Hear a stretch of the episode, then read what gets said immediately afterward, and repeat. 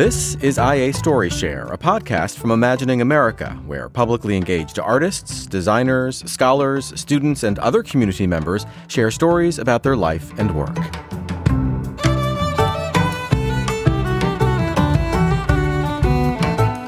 Our first series of conversations comes from people who attended the 2017 Imagining America National Conference, which was held in and around Davis, California.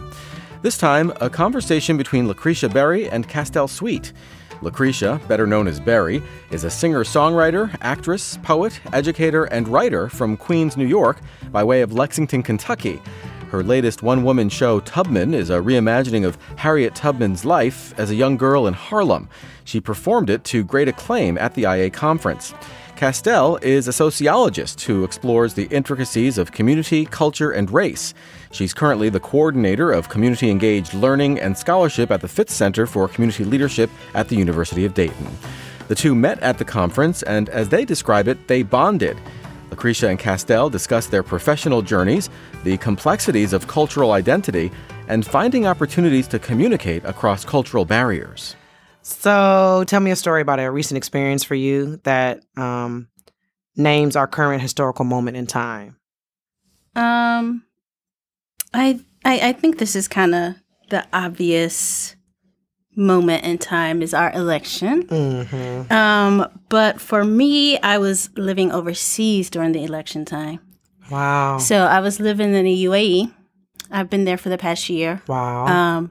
And so during the election, it was weird watching it abroad in a Muslim country with mm-hmm. all of the controversial stuff that was being said back and forth.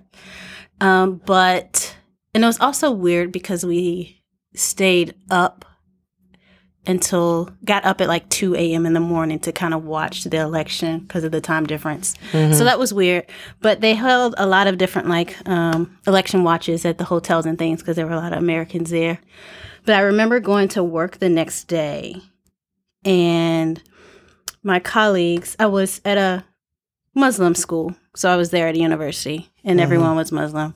But my colleagues were asking, are you okay? Are your family okay? And they were genuinely concerned about the status of my family back at home, mm-hmm. knowing that Trump was elected. And it was the opposite for my family. So when I talked to my family, they're like, are you okay? What are they saying? So it was concern on both sides for our election in America. But it was not what my family or people back home maybe would have thought it would be, the reaction from, the Muslim country and their reaction to President-elect Trump. Mm-hmm. But they were saying, your family okay? What did your parents say? Let them know that they can come over here with us. And they were welcoming to my family, knowing all of the things that we were going to get ourselves into with our new president. Gosh. So being there and being international and hearing kind of the conversation from international people and reflection of America, I really realized how America is kind of like this international standard. All eyes are really on America. And there were some places I would go where they would know more about the election than I knew, because I was kind of detached from, because I didn't watch CNN and all those things. But they did. And mm-hmm. so a lot of people would tell me things about the election that I didn't know about. So I kind of felt bad as an American that I wasn't as aware as they were, mm-hmm. but it just showed me how we are kind of like the country to watch for a lot of people. But it was also comforting to know that different cultures were accepting of Americans, regardless of what this weird president we elected was saying, mm-hmm. that they were still, seeing me as me and not me as this person that elected Trump. Mm-hmm. So that was kind of comforting. I found more comfort in foreigners than I did in Americans during that time. For sure. Yeah. I feel like for me, a recent experience for me for this historical time is now, and I kind of want to just bounce off what you're doing because mm-hmm. we're having this conversation around politics, is now, how do I respond to the people that are in my neighborhood? Right. And I'm also thinking about my students who most of them are recent immigrants. and having conversations around like, well, how do you feel and what's going on with you? Mm-hmm. But also too, there's like a particular instance. So I just got a dog. So this has everything to do with, politics and what we're talking about. I just got a dog in July and she's really changed my life in a lot of ways to a point where I'm actually seen in my neighborhood. Like mm-hmm. I'm never at home for long periods of time because I'm always performing or doing something else or whatever. And so now I'm walking her 2 or 3 times a day. And early in the morning, like at 7:30 in the morning, we're walking for long periods of time because I want her to tire out because she's a puppy. Right. So I've always ran in this park since I've lived in this neighborhood for 7 years. And I've seen basically a slew of veterans, mm-hmm. people that have strong, patriotic, God bless America pins on their jackets. And so you can imagine maybe who they might have voted for just based on that alone. Not to say that people who voted for the other candidate can't be patriotic. Right. But it was very obvious that maybe these folks might have voted for Trump. Mm-hmm. So, and I definitely am not on that side of the political stance. So when I'm walking my dog, out of nowhere, hey, that's a good looking dog right there. What's her name? Or what's his name? Next thing you know, people are having conversations with me I probably never would have had if I didn't have this dog, which made me kind of visible. Mm-hmm. Now, I've ran in this park. I've exercised in this park. I've done interviews in this park. I've done photography in this park. And nobody has stopped me to say, hey, what's your name? Good to have you here in the park. Good to see you. Are you a new occupant in the surrounding area? No. When I have my dog, every single person stops me on the street. And when I say person, I mean a white person, mm-hmm. and be more specific, a white man who might be retired. Mm-hmm. So these are older white men who are retired, wearing God Bless America. And I even heard them talk about the Republican Party and Trump at some point when my dogs are playing. Right. So dogs don't see color, mm-hmm. right? Dogs don't know that you're black per se. Mm-hmm. They just say, feed me and make sure I poop. Right. You know what I mean? So I think that opened up a lot of things for me. And I was talking about that, like, we were talking about in our first session, Imagining an America where there's no racism involved. And that's mm-hmm. kind of like me and my dog's world. Mm-hmm. Me and my dog's world is like, the dog doesn't see me as a black woman. Mm-hmm. The dog sees me as, hey, this person takes care of me. Right. And also when I go to the dog park or when I go to parks, you know, that's the America where it's like, there's kind of not any racism. It's like, your dog's name is Minty and we love Minty. Mm-hmm. You know, so it's just like, it's a weird dynamic.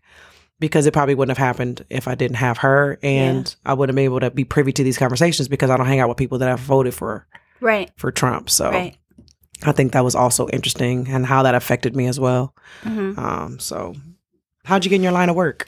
I kind of just fell into it. And I think that's just seeking out a space where I felt included. Mm-hmm. And so I started looking for communities or spaces where I felt accepted.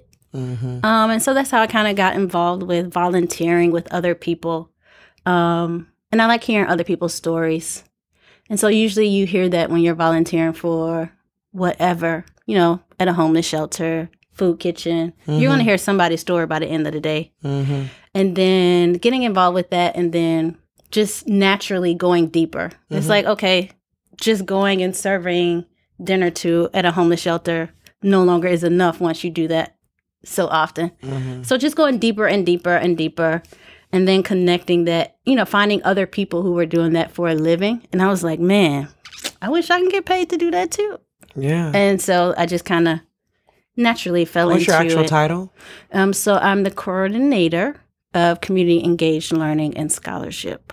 At University of Dayton. Okay. So intentionally, you know, having students engage with the community along with their academic work. Because you can read a book on anything, but that's not going to make a difference when mm-hmm. you go to work and have to actually do some of that mm-hmm. stuff.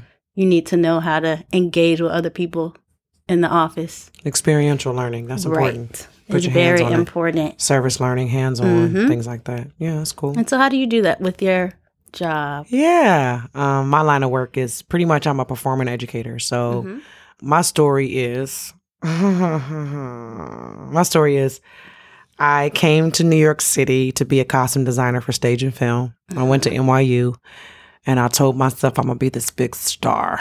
They're going to see me, my name in lights. I'm going to either be an actress or a costume designer because I'm talented in both, right? Mm-hmm. And, you know, your 20-year-old self, your 23-year-old self tells you that you're like actually greater than what you actually are. Because when I came to New York, I was like, oh, I'm actually terrible. Like, I need a lot of work, you know? But like, I'm actually not as good as I thought I was. I'm like, I might have some genuine talent, but we need to refine that a little bit. Like, it's a little wild. It's a little wild. So, and I have a degree in theater. So ultimately, New York City was probably going to be my goal anyway. Right. I got into NYU, so that was my shoe-in. But I really did not enjoy my time there. I learned a lot, but I'm just not a designer. I'm stylish, but being a designer, I just was like, this is too much work for me. I can't focus on this for like 3 years. I can't do it. So I ended up not going to NYU anymore, and I just was like, I can't do it. And so I ended up working at an after-school program, and I was starving. So I was like, well, I need to somehow make a living. Right. And I ended up being a substitute teacher. And then I literally was like crying because I was offered a full-time teaching position. Mm-hmm. And I was like, I'm getting $41,000 a year. Oh my gosh. Oh my goodness.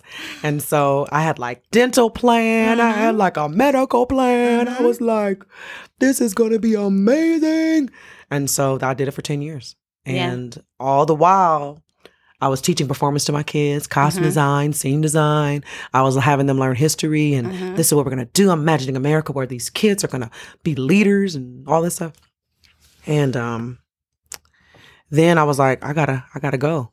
I have to, I can't be here anymore. I you know, my father passed away in 2010 and I was like, I gotta follow my dreams. You know, my dad would have wanted me this for me. And I left my very toxic work environment. Well, and, that's good. Yep. And I left 4 years ago, almost 4 years ago. And I've been doing performance-based one-woman shows that kind of educates and entertains at the same time. And that's kind of like how I got to this point right here. Right. Because if I was full-time teaching, I wouldn't have met you, or I wouldn't be here talking about our stories, sharing stories. I wouldn't have performed the show last night if I was still working on lesson plans. Right, right. So I teach part-time and I also perform most of the time. And that's how I got into my line of work. It kind of like I made it up. Right. Made it make sense for me. So... And so that brought you to the IA conference. Hey. Yeah. That brought me to the IA conference. And your job brought you here, right? Right. So just meeting other people like you. Yeah. That engage in that community work, more meaningful work, intentional work. Yep. On purpose. Yep. Strategies. And so just, you know, having that community, other people who are like-minded, is always good to come back and talk about those things to get us all energized and ready to go back into the world and change the world. Is there a difference between, because I know you said you were originally from Memphis, right? Yes. Yes, I remember. And I'm originally from Kentucky. So do you see a difference between like you moving from, you know, you went to LSU, right? Right. And then you're from Tennessee. Is there a difference between like, how people relate to your line of work from Tennessee to Ohio, or is it the same, or is it different? Or? Well, the University of Dayton is very unique in that they have a center. So the center that I'm working out of does this intentional community work. Okay. Whereas, to my knowledge, there's no school or higher education institution in either Louisiana or Tennessee that's doing that deeper work. You know, we have the typical volunteer or service learning where it's just service, but it's not that deeper, let's get some actual connections to our service. And so University of Dayton is very unique that they have an entire center that believes in that more deeper, meaningful work for students and connecting that with academic learning, because usually those type of programs are in another office that's kind of extracurricular, so it's completely separate than your coursework and your academic stuff.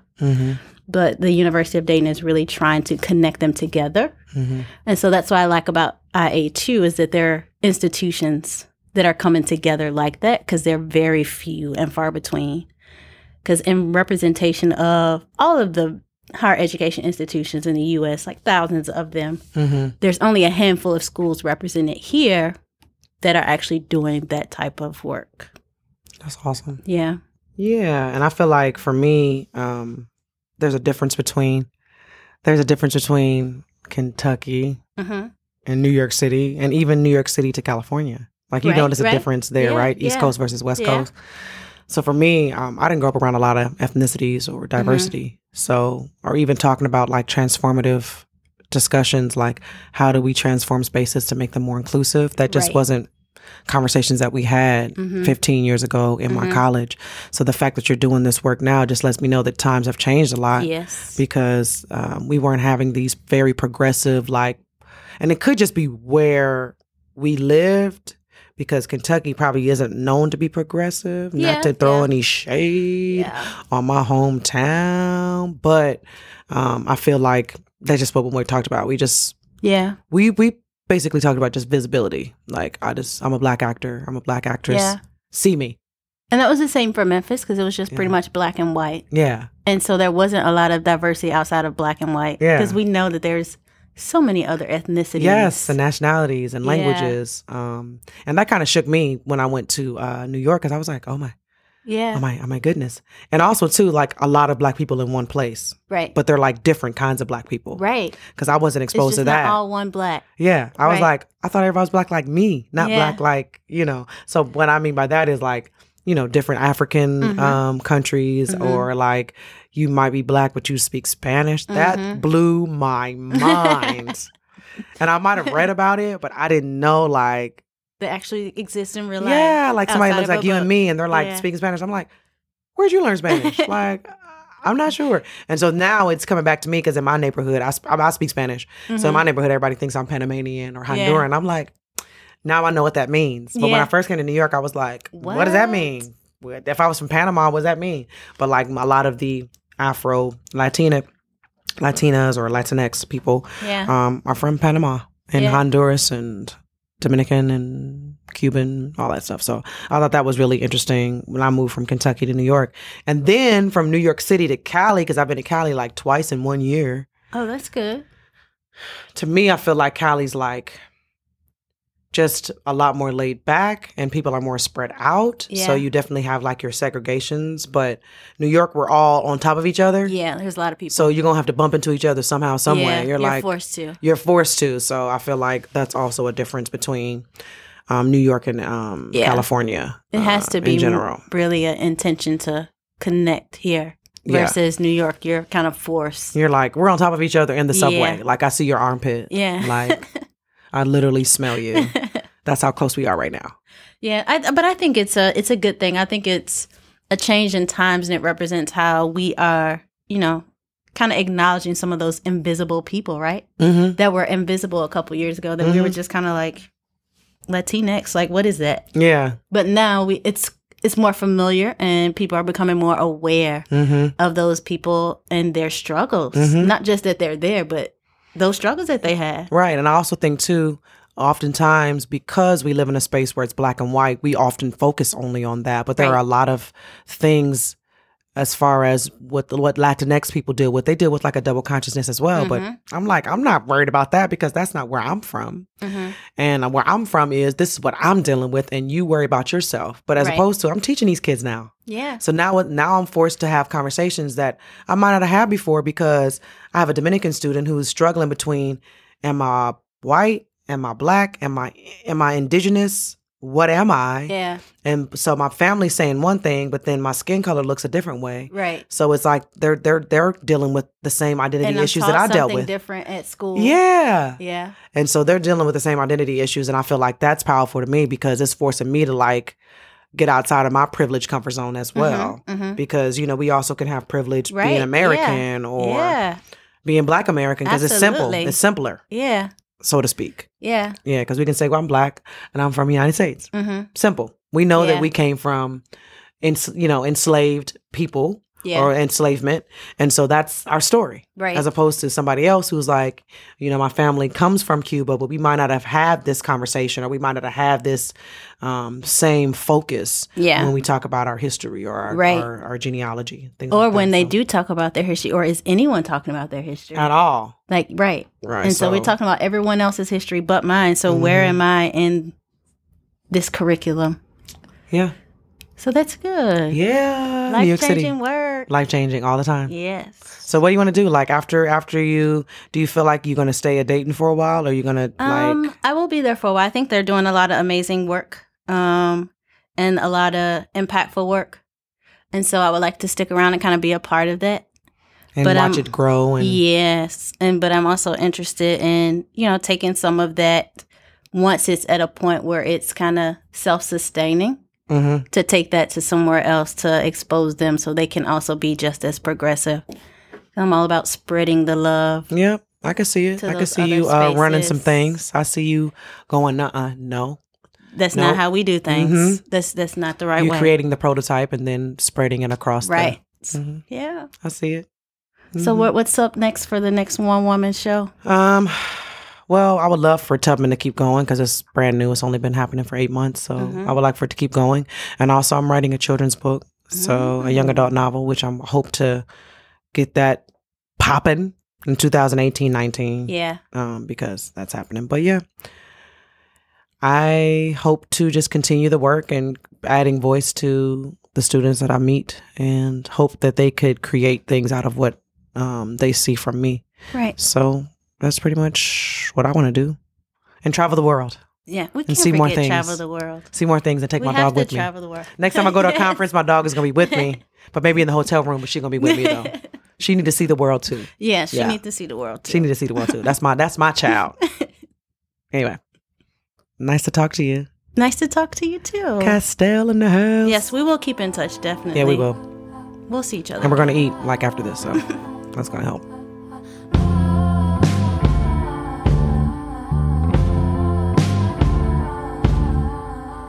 That was Lacresha Berry and Castel Sweet, who participated in IA Story Share at the 2017 Imagining America National Conference. At the end of each session, we asked everyone who shared with us to also complete the sentence, I imagine an America. I imagine an America that is genuine and intentional. Genuine in all of our interactions. And not just doing things to say that we have done things or just to show off, but doing it out of genuineness, out of intentional concern for others, for intentional connections with other humans. To hear those short segments, go to our website, ImaginingAmerica.org, and click on IA Story Share. You can subscribe to the IA Story Share podcast on iTunes, Stitcher, and Google Play Music. And if you'd like to contact the IA Story Share project, our email address is connect@imaginingamerica.org. The views presented in this podcast are not necessarily those of Imagining America, the University of California, Davis, or the University of California Regents. Our opening theme music is by Joe Kai. Our closing music today is by Camila Ortiz. Imagining America, Artists and Scholars in Public Life, is a national consortium of academic institutions and cultural organizations based at the University of California, Davis.